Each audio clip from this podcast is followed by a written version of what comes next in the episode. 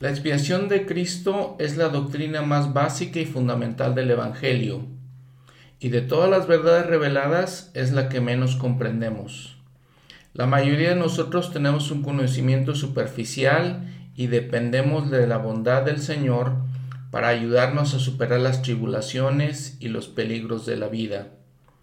Pero si hemos de tener la fe de Enoch y de Elías, debemos creer lo que ellos creyeron saber lo que sabían y vivir como vivieron.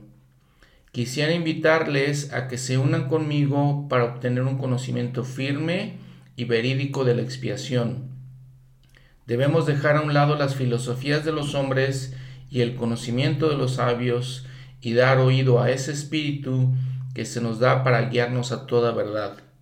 Debemos escudriñar las escrituras y aceptarlas como la voluntad y voz del Señor y el poder mismo de Él para obtener la salvación. El de Bruce McConkie.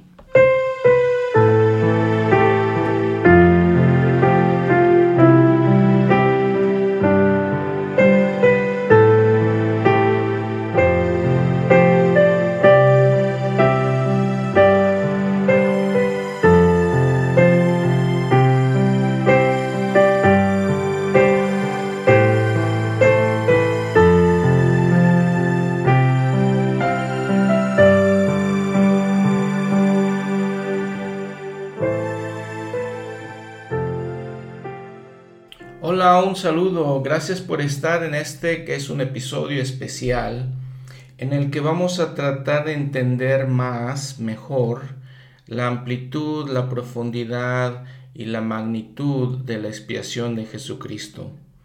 No podemos llegar realmente en nuestra mente finita a entenderlo todo, pero vamos a hacer algún estudio basado en lo que nos han dicho los profetas, en lo que nos han dicho otras autoridades generales de la iglesia, de lo que comprende toda esta expiación de nuestro Salvador. Los fundamentos de este episodio los tomo, como les digo, de los presidentes de la Iglesia y también de dos libros especiales que las autoridades de la Iglesia han escrito. Uno se llama La expiación infinita del de Tad Callister, que es miembro del Quórum de los 70. El otro se llama La expiación continua de Leder Brad Wilcox, que también es miembro del Quórum de los 70 y otros este, comentarios de otras autoridades. Ahora, el presidente Boyka Packer testificó, la verdad, la gloriosa verdad proclama que existe un mediador. Mediante él se puede extender la misericordia a cada uno de nosotros, sin temor a ofender la ley, la eterna ley de la justicia. Esta verdad es la raíz misma de la doctrina cristiana. Mucho podéis saber del Evangelio al ramificarse desde ahí.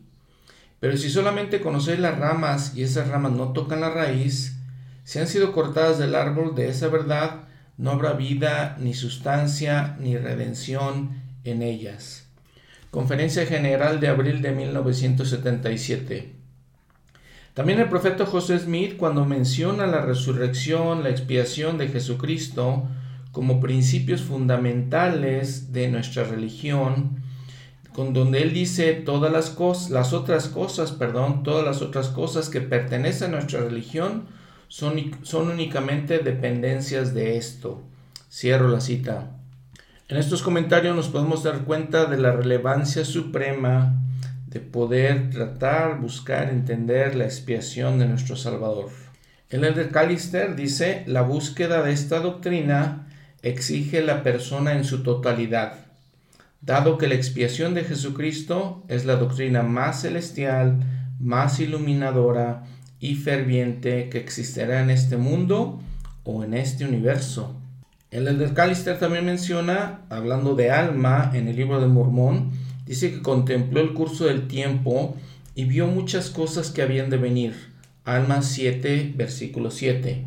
Y concluyó, hay una que es más importante que todas las otras, pues he aquí, no está muy lejos el día en que el Redentor viva y venga entre su pueblo.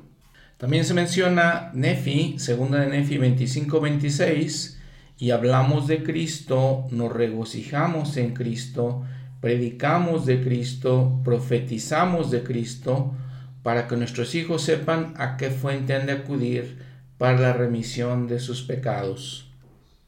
La expiación, sigue diciéndole el del Calister, no es únicamente la principal enseñanza del Evangelio, es el corazón mismo del Evangelio.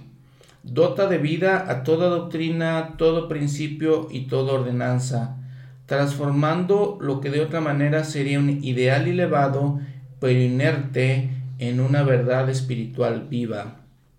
Y Jesucristo mismo testificó de estas cosas. Tercera Nefi 27, versículos 13 y 14. Y este es el Evangelio, que vine al mundo a cumplir la voluntad de mi Padre. Y mi Padre me envió para que fuese levantado sobre la cruz. El profeta José Smith también dijo, y este es el Evangelio, las buenas nuevas, que vino al mundo, sí, Jesús, para ser crucificado por el mundo y para llevar los pecados del mundo. Doctrina y Comenio 76, 40 y 41. Y creo que con todo esto pues podemos entender la, la suma importancia, ¿no? La suprema importancia de entender la expiación o de tratar de conocerla más que otra cosa. El presidente John Taylor también dijo, debe existir una razón por la cual se permitió que Cristo sufriera y perseverara ¿Por qué fue necesario que entregara su vida como sacrificio por los pecados del mundo? Estas razones nos conciernen estrechamente a nosotros y al resto del mundo. Hay algo de gran importancia en todo esto para nosotros. Los porqués y los portantos de estos acontecimientos extraordinarios resumen importancia para todos nosotros. Y les comentaba, en todo esto, les digo, nuestra mente finita no va a alcanzar a comprender todo. Pero también tenemos, de acuerdo con las escrituras, la opción, la habilidad de poder estudiar y poder preguntar y poder buscar y entonces entender las cosas que son importantes para nosotros. En este caso, las cosas de la expiación que se aplican a nosotros, las cosas que se aplican a mí, a mis necesidades. Ahora recuerden, como lo hemos platicado, que pues vivimos en una generación que es la edad del conocimiento y también las cosas del Evangelio. Nunca hemos tenido tanto conocimiento y acceso a las cosas del Evangelio como ahora. Nunca tenemos tenido tantas escrituras. Eh, habíamos visto una vez en un episodio también de cómo la importancia de tener estos eh, registros, eh, la Biblia por ejemplo, y cómo la iglesia ha hecho un gran esfuerzo por eh, agregar todas esas partes, guía para estudio de las escrituras, mapas, toda la concordancia con doctrina y convenios, el libro de Mormón. Eso es algo especial que ninguna otra generación en la historia de este mundo la ha tenido. Entonces debemos entender eso. Ahora nos comenta Leder Callister, ¿qué es la expiación de Jesucristo? Es la pregunta. En pocas palabras, dice él, es ese sufrimiento soportado ese poder demostrado y ese amor manifestado por el Salvador en tres lugares principales, a saber, el jardín de Getsemaní, la cruz en el Calvario y la tumba de Arimatea. En el sentido más amplio, la expiación comenzó cuando el Salvador planteó esa propuesta desinteresada en el concilio preterrenal. He aquí, envíame, Abraham 3:27, y continúa sin fin, llevando a cabo la inmortalidad y la vida eterna del hombre. Moisés 1:39.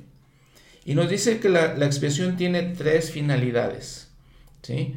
Primero, restaurar todo lo perdido por causa, por causa de la caída de Adán. Esto se llevó a efecto haciendo posible la resurrección de todos los hombres, venciendo a la muerte física, y dos, restaurando a todos los hombres a la presencia de Dios a fin de ser juzgados, venciendo así lo que las escrituras denominan una primera muerte espiritual. Ambas muertes se impusieron a todos los hombres por causa de Adán. Ambas muertes fueron superadas para todos los hombres gracias a Cristo. Segundo, brindar la oportunidad del arrepentimiento de modo que los hombres puedan verse purificados de sus propios pecados y vencer así lo que las escrituras denominan una segunda muerte espiritual. El Amán 14:18. Tercero, proporcionar el poder necesario a fin de exaltarnos hasta lograr el estado de un Dios. Doctrina y Comenio 76, 69. Estas tres finalidades mencionadas ¿sí? están concebidas al objeto de ayudarnos para volver permanentemente a la presencia de Dios y llegar a ser como Él. Cierro la cita. Ahora, la verdad es que para entender mejor la expiación de Jesucristo, tenemos que basarnos y entender la caída.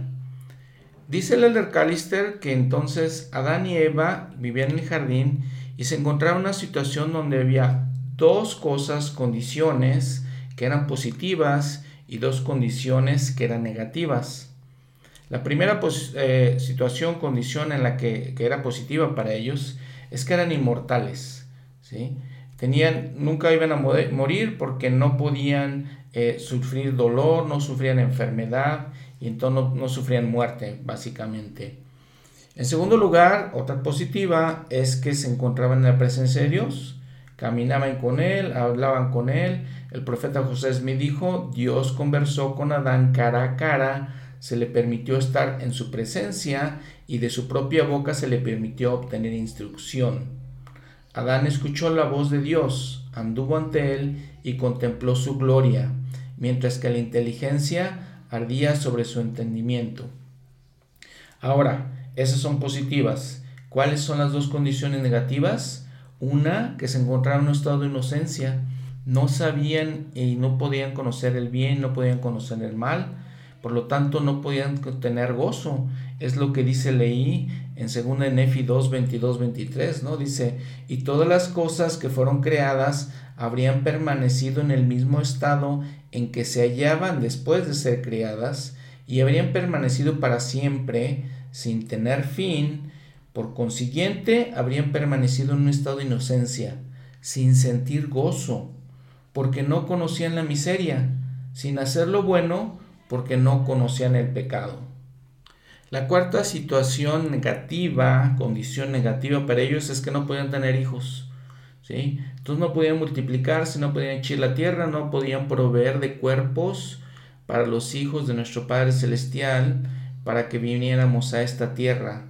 Y entonces también de la misma manera no tenían gozo porque no tenían los, los hijos y no podían gozarse en ellos. Y entonces, ¿qué pasa? Adán y Eva toman del fruto prohibido, son expulsados del jardín de Edén. Y entonces dice el Elder Callister que la expresión la caída de Adán se emplea al menos por dos motivos.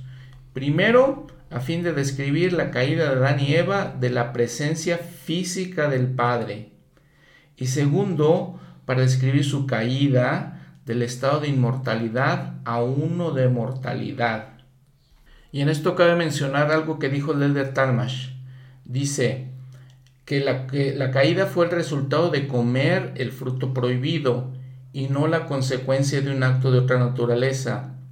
Y en esto, dice él, quiero decir, consistió la caída, la ingestión de aquello que no era apto, y aprovecho esta ocasión para alzar mi, voz en contra de esa falta de interpretación de las escrituras, a la cual se hace referencia con susurros y medio en secreto que la caída del hombre fue alguna afrenta contra las leyes de castidad y la virtud. Tal doctrina es una abominación. Cierro la cita. Y en todo esto tenemos que entender que estas ideas que el mundo tiene, el mundo cristiano, de la caída de Adán y Eva son falsas. Porque dice el Elder Callister, Adán y Eva son dignos de elogio, no de condenación, número uno. Ellos entendían lo que estaban tratando de hacer y cuál era su misión. El, el presidente Brigham Young dijo, todo formaba parte de la economía del cielo, todo está bien, no debemos culpar nunca a la madre Eva en absoluto. Dice el Elder Talmash, nuestros primeros padres fueron puros y nobles, y cuando pasemos allende el velo, quizá aprendamos algo con respecto a su elevada condición. La otra cosa que también tenemos que entender es que esta, esta caída, este plan, era parte del plan de salvación. Nuestro Padre Celestial ya sabía lo que iba a suceder, estaba todo preparado. ¿Sí? no fue algo que surgió o pasó de una manera inesperada. Como dice Ley en este, según Nefi 2.24, todas las cosas han sido hechas según la sabiduría de aquel que todo lo sabe. Si vemos la guía para el estudio de las escrituras, nos dice caída de Adán y Eva, el proceso mediante el cual el hombre se volvió mortal sobre esta tierra. Cuando Adán y Eva comieron del fruto prohibido, sus cuerpos se hicieron mortales, esto es, sujetos al pecado y a la muerte. Adán fue la primera carne sobre la tierra, Moisés 3.7. Las revelaciones de los últimos días aclaran que la caída es una bendición para la humanidad y que se debe honrar a Adán y Eva como los primeros padres de todo el género humano. La caída era un paso necesario en el progreso del hombre. Dios, sabiendo que ocurriría la caída, ya en la vida preterrenal había dispuesto lo necesario para que hubiera un Salvador. Jesucristo vino en el meridiano de los tiempos para expiar la caída de Adán y también los pecados individuales del hombre, con la condición de que éste se arrepienta. La perla de gran precio, Moisés 5.11, dice, de no haber sido por nuestra transgresión, nunca habríamos tenido posteridad. Es una, son las palabras que le dice Eva a Adán. El Callister también menciona, la caída no fue un paso trágico atrás, al contrario, fue un paseo gigante hacia adelante, aunque doloroso, en nuestro viaje eterno. Fue la plataforma de lanzamiento para nuestro ascenso. Cierro la cita. Y un detalle más que dice el de Talmash. Dice, el cambio de Adán y de Eva de la inmortalidad a la mortalidad se denomina la caída. Entonces entendemos que por medio de esta caída, este, bajamos, ¿no? De salir de la presencia de nuestro Padre Celestial, en, específicamente Adán y Eva, igual todos nosotros, y entonces estamos en este mundo caído, básicamente, ¿sí? Y estamos en este mundo lleno de eh, situaciones eh, que no quisiéramos tener, que, tenemos que enfrentar. Eh, el presidente Nelson lo llama, es un mundo saturado de pecado, egocéntrico y a menudo agotador. Y nos dice que Jesucristo venció este mundo caído y expió por cada uno de nosotros para que pudiéramos vencer esto sigue diciendo el presidente Nelson, debido a que el Salvador, por medio de su expiación infinita, nos redimió a todos nosotros de la debilidad, los errores y el pecado, y debido a que experimentó cada dolor, preocupación y carga que ustedes hayan tenido alguna vez, entonces, conforme se arrepientan verdaderamente y busquen su ayuda, podrán elevarse por encima de este mundo precario actual.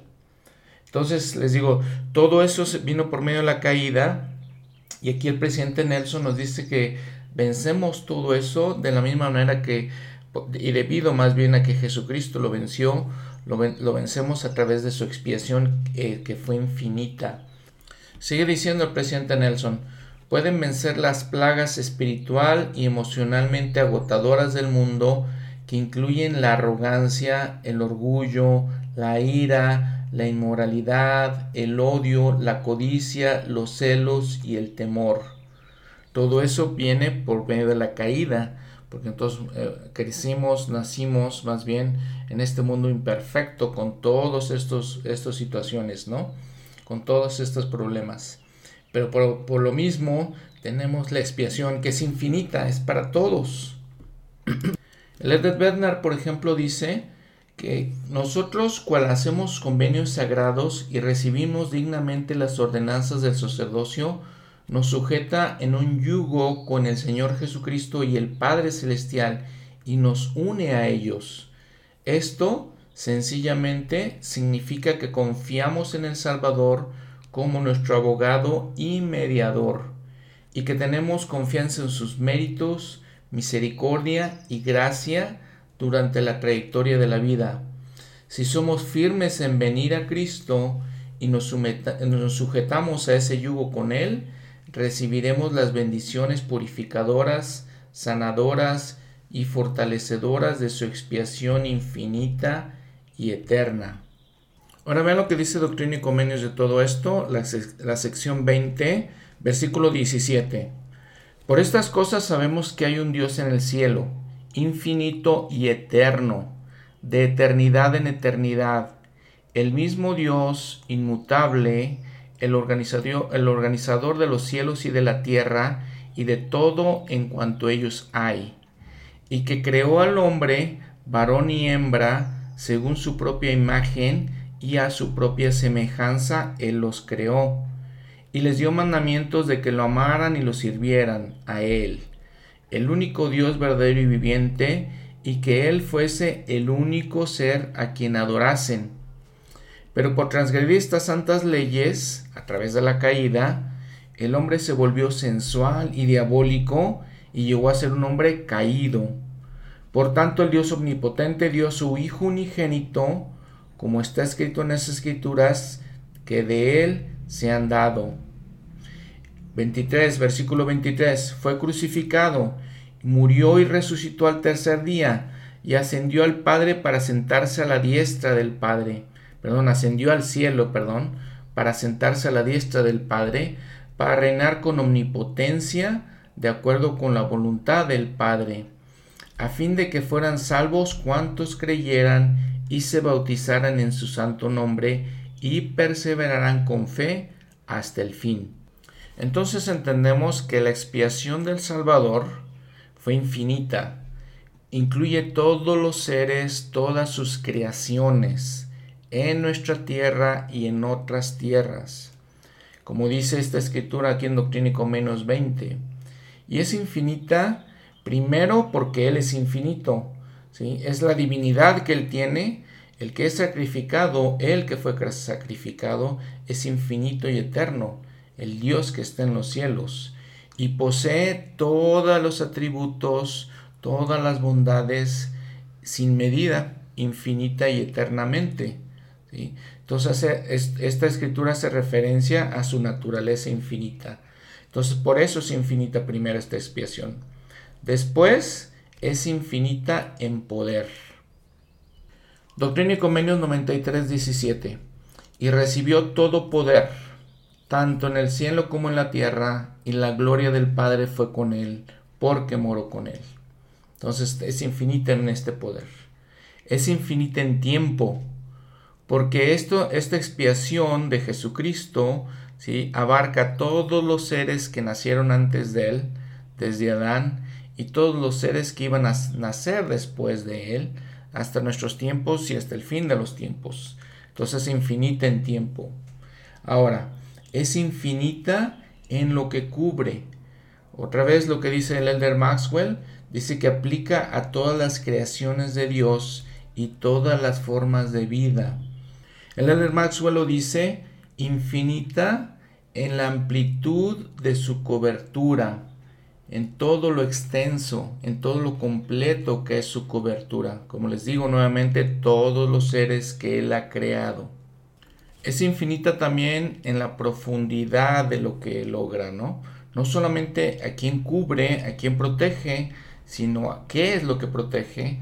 Si vemos Doctrina y Convenio 122, 8, dice, el Hijo del Hombre ha descendido debajo de todas las cosas, de todo ello. Doctrina y Convenios 88.6, hablando de Jesucristo, dice, quien ascendió a lo alto, como también descendió debajo de todo, por lo que comprendió todas las cosas, a fin de que estuviese en todas las cosas y a través de todas las cosas la luz de la verdad. Entonces es infinita en su profundidad. Ahora es infinita en el grado de sufrimiento que, eh, que tuvo el Salvador, ¿no? Lo vemos en Doctrina y Convenios 19, 18, padecimiento que hizo que yo, Dios, el mayor de todos, de todos nosotros, temblara a causa del dolor, y sangrara por cada poro y padeciera, tanto en el cuerpo como en el espíritu, y deseara no tener que beber la amarga copa y desmayar. Sin embargo, gloria sea al Padre, bebí y acabé mis preparativos para con los hijos de los hombres. Entonces les digo, infinita en el grado de sufrimiento del Salvador. Porque fueron muchas cosas, lo vimos en el episodio anterior, fueron muchas cosas las que sufrió debajo de todas las cosas. Ahora, es infinita en amor. Es infinita en amor porque nos dicen los profetas que no podemos hacer nada que vaya más allá del alcance de su, de su amor. No podemos hacer realmente nada en esta vida donde Él no nos pueda eh, tomar de la mano y regresar hacia Él. Si, no es, si es nuestra propia voluntad, no tenemos ese albedrío para así hacerlo, pero es, es infinita en el amor que tiene por todos nosotros, por el más malo, el más vil de todos los seres humanos, hasta allá llega su amor. Entonces, debido a este amor infinito, las bendiciones que nos otorga también son infinitas.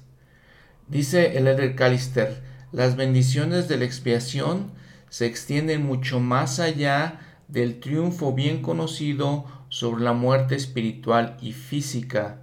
Algunas de estas bendiciones se conjuntan algunas se complementan y suplementan, pero el efecto agregado de este evento bendice de tal manera nuestras vidas en una manera multiplicatoria, en una multiplicidad de maneras. Ambos, las cosas que sabemos y algunas cosas que tenemos que descubrir todavía. Entonces, podemos apropiadamente decir que sus bendiciones son infinitas en naturaleza. Debido a su vida sin pecado, al derramamiento de su sangre en el jardín de Getsemaní, su muerte en la cruz y su resurrección en el cuerpo subsecuente de la tumba, Él hizo una expiación perfecta por toda la humanidad. Siendo Él un hombre perfecto, hizo una expiación perfecta por todos nosotros. Todos nosotros. Y entonces, ¿cuáles son algunas de estas bendiciones infinitas que trae la expiación de Jesucristo? Vamos a leer algunas cosas en Isaías, por ejemplo. Isaías 25:4. ¿Cuál es la bendición? Dice, fortaleza para el menesteroso en su aflicción, amparo contra la tempestad, sombra contra el calor. Otra bendición nos dice en Isaías 61:2, que es Dice, a consolar a todos los que lloran. Me ha enviado a vendar a los quebrantados de corazón, a proclamar libertad a los cautivos y a los prisioneros apertura de la cárcel. Otra bendición. Más bendiciones. Isaías 25:8. Él destruirá a la muerte para siempre, y enjugará Jehová el Señor toda lágrima de todos los rostros y quitará la afrenta de su pueblo de toda la tierra, porque Jehová lo ha dicho.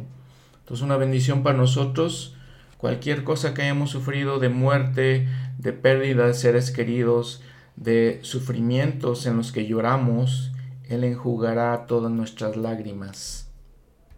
Isaías 57:15 Porque así dijo el alto y sublime, el que habita en la eternidad y cuyo nombre es el santo yo habito en la altura y la santidad, y también con el quebrantado y humilde de espíritu, para vivificar el espíritu de los humildes y para vivificar el corazón de los quebrantados.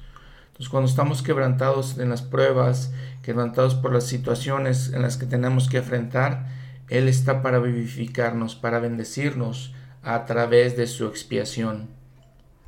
Tan extenso, tan abundante, tan amplio es su poder de socorrernos, que dice también Isaías 61.3, ¿sí? para darnos gloria en lugar de cenizas, aceite de gozo en lugar de luto, manto de alegría en lugar de espíritu apesadumbrado, y ser llamados árboles de justicia, plantío de Jehová, para que Él sea glorificado.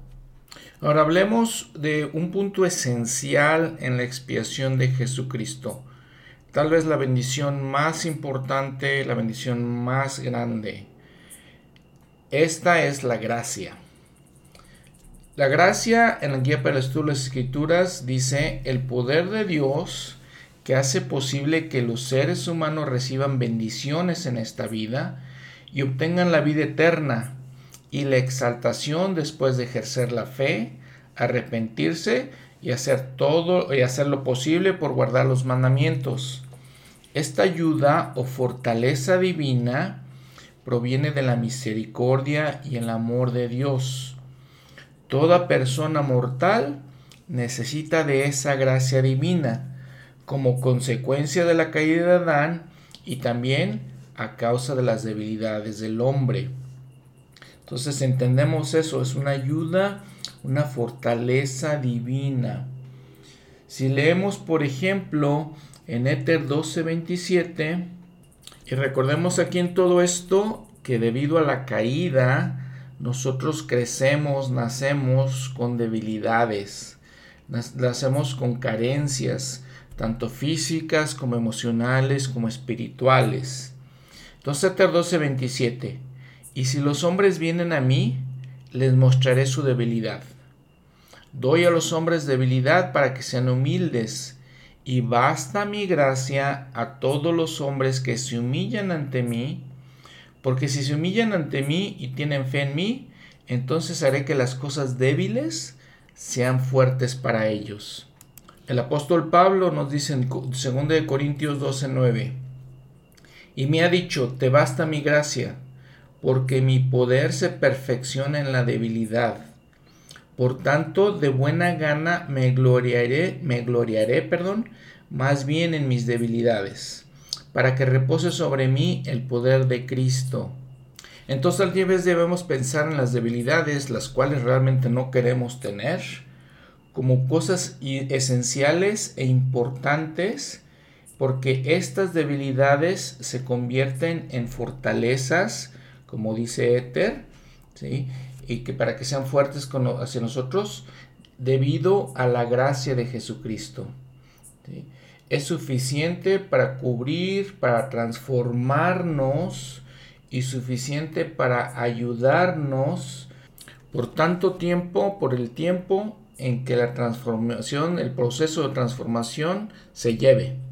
El elder Brad Wilcox dio un mensaje que se llama Su gracia es suficiente. Su gracia es suficiente. ¿Y es suficiente para qué? Como les decía, para transformarnos, para ayudarnos, para socorrernos. Ahora, cuando hablamos de gracia, regularmente nos referimos a la escritura en 2 Nefi 25, 23. Enefi dice, porque nosotros trabajamos diligentemente para escribir, a fin de persuadir a nuestros hijos, así como a nuestros hermanos, a creer en Cristo y reconciliarse con Dios. Pues sabemos que es por la gracia por la que nos salvamos después de hacer cuanto podamos. Ahora dice el hermano Wilcox que a veces pensamos que eso significa que nosotros tenemos que hacer todo nuestro esfuerzo y Jesucristo va a pagar o va a poner lo que nos falta o va a llenar los huecos que nos han faltado. ¿sí? Pero él dice, no es así. Jesucristo siempre está ahí. Su expiación es continua, no solamente cuando nos falte algo. Su expiación es siempre. Y es siempre porque Él está tratando de cambiarnos. Escuchen lo que dice el elder Bruce C. Hafen. Dice, el gran mediador pide nuestro arrepentimiento no porque tengamos que repagarle a Él, como un intercambio porque Él pagó nuestra deuda a la justicia, sino porque el arrepentimiento inicia un proceso de desarrollo que con la ayuda del Salvador nos lleva a través de la senda a un carácter de santidad. El Elder Oaks también dijo, y está refiriéndose aquí a una explicación que dio el presidente Kimball. El pecador arrepentido debe sufrir por sus pecados, pero este sufrimiento tiene un propósito diferente que el de un pago o un castigo. Su propósito es cambiar. Dice el elder Wilcox, nosotros no nos estamos ganando el cielo, estamos aprendiendo cómo es el cielo, nos estamos preparando para él. Estamos practicando para Él. Doctrina y Convenio 78.7. Pues si queréis que os dé un lugar en el mundo celestial, es preciso que os preparéis, haciendo lo que os he, he mandado y requerido. El milagro de la expiación no solamente es que podemos ser limpiados y consolados, sino que podemos ser transformados. Las escrituras nos dicen claramente que ninguna cosa impura puede morar con Dios. Pero, hermanos y hermanas, ninguna cosa que no ha cambiado quisiera hacerlo. Cierro la cita de Elder Wilcox y lo que está diciendo es que nosotros, si no hemos cambiado, si no, no nos hemos transformado, no vamos a querer vivir en la presencia de Dios. No vamos a poder, porque no vamos a poder vivir de la misma manera, la misma rectitud con la que Él vive. Y no lo vamos a hacer. Seguiré diciendo el hermano Wilcox, el milagro de la expiación no solamente es que podemos regresar a casa, sino que milagrosamente nos vamos a poder sentir en casa allá. Dice él, si entendemos que la vida es solamente dos opciones, la perfección o darnos por vencidos, dice, no entendemos la gracia de Jesucristo. Dice, todo, todo desarrollo, todo crecimiento toma tiempo. Aprender toma tiempo. Cuando entendemos la gracia, entendemos que Dios es longánime, que el cambio es un proceso y que el arrepentimiento es un patrón en nuestras vidas. Cuando entendemos la gracia, entendemos que las bendiciones de la expiación de Cristo son continuas y que su fortaleza se perfecciona en nuestras debilidades. Cuando entendemos la gracia, podemos, como dice Doctrina y Convenios, continuar en paciencia hasta que seamos perfeccionados. Cristo no está en la línea final esperando hasta que hagamos todo lo que podamos. Él está con nosotros en cada paso a través de ese camino. El elder Bruce Hafen escribió, la gracia o el don del Salvador no está necesariamente limitado al momento después de hacer todo cuanto podamos. Podemos recibir su gracia antes, durante y después del momento cuando ya hemos utilizado todos nuestros esfuerzos. Así que la gracia no es un motor que arranca una vez que se acaba nuestro combustible. Más bien es una fuente de energía constante. No es la luz al final del túnel, sino más bien la luz que nos mueve a través del túnel. La gracia no es algo que se logra en algún punto del camino. Se recibe aquí y ahora. No es el toque final, es el toque del finalizador. Tan oscura como la noche puede volverse, siempre podemos saber y contar con que el sol va a salir. Tan oscuros como puedan parecer nuestros errores, nuestras tribulaciones, nuestros pecados, siempre podemos tener la confianza en la gracia de Jesucristo. ¿Necesitamos merecernos un amanecer? No. ¿Necesitamos ser dignos de una oportunidad para cambiar y empezar otra vez? No. Todo lo que tenemos que hacer es aceptar estas bendiciones y tomar ventaja de ellas. Con la misma seguridad de cada día nuevo, la gracia, ese poder posibilitador de Jesucristo, es constante.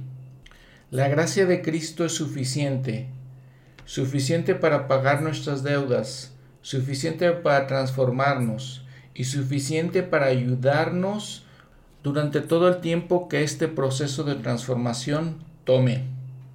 El libro mormón nos enseña a depender solamente en los méritos, la misericordia y la gracia del Santo Mesías.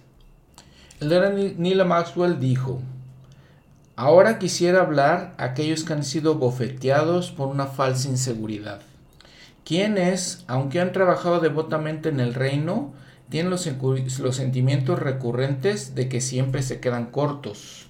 Este sentimiento de insuficiencia es normal. No hay ninguna manera que la iglesia pueda honestamente describirnos hacia dónde debemos ir todavía o lo que todavía tenemos que lograr, sin crear un sentido de distancia inmensa. Este es un evangelio de grandes expectativas, pero la gracia de Dios es suficiente para cada uno de nosotros. Cierro la cita. Y creo que debemos aquí recordar la admonición de Pablo, Filipenses 4:13, todo lo puedo en Cristo que me fortalece. Y entonces lo que nos está diciendo aquí el, elder Wilcox, el elder Hafen, el, el elder Maxwell, es que sí, somos insuficientes, nos consideramos inadecuados para lo que tenemos que hacer. Nos sentimos que nos faltan muchas cosas con que cumplir, muchas cosas que hacer, pero que entendamos eso, ¿no? La gracia no viene a nosotros ya una vez que hicimos todos nuestros esfuerzos. La gracia está siempre con nosotros en todo este proceso. Es un proceso continuo. La expiación de Jesucristo es una expiación continua. Cristo, dice el de Wilcox, no solamente cubre las diferencias, Él hace toda la diferencia. En Doctrina y Convenio 123, 17 dice, Por tanto, muy queridos hermanos, hagamos con buen ánimo cuanta cosa está a nuestro alcance, y entonces podremos permanecer quietos, con la más completa seguridad, para ver la salvación de Dios y que se revele su brazo. El hermano Robert Millet escribió, en una palabra, nosotros somos incompletos o parciales.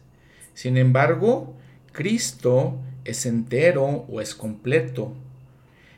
A la medida que venimos a Cristo por medio de nuestros convenios, nosotros, Cristo y yo, somos completos.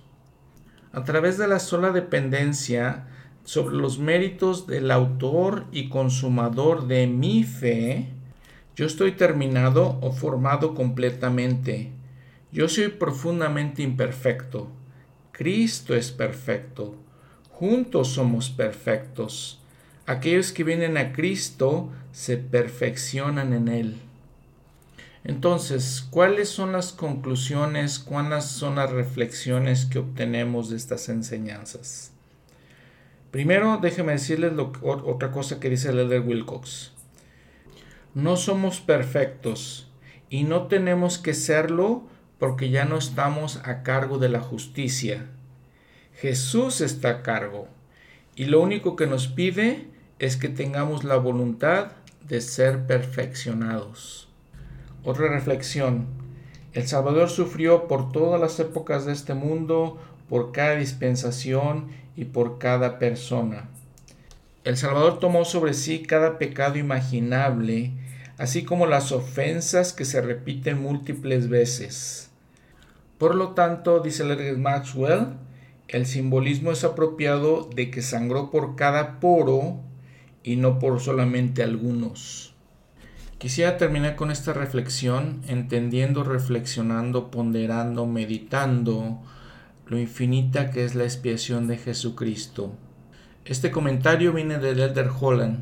Escuchen lo que él dice. Sin importar qué tan tarde pensemos que estamos, sin importar cuántas oportunidades pensemos que hayamos perdido, sin importar cuántos errores pensemos o sintamos que hayamos hecho, o los talentos que pensemos que no tenemos, y sin importar qué tan lejos de nuestro hogar, de nuestra familia y de Dios sintamos que hayamos viajado, yo testifico que no hemos viajado más allá del alcance del amor divino. No es posible que nos hundamos más abajo de lo que la infinita luz de la expiación de Jesucristo brille. Cierro la cita.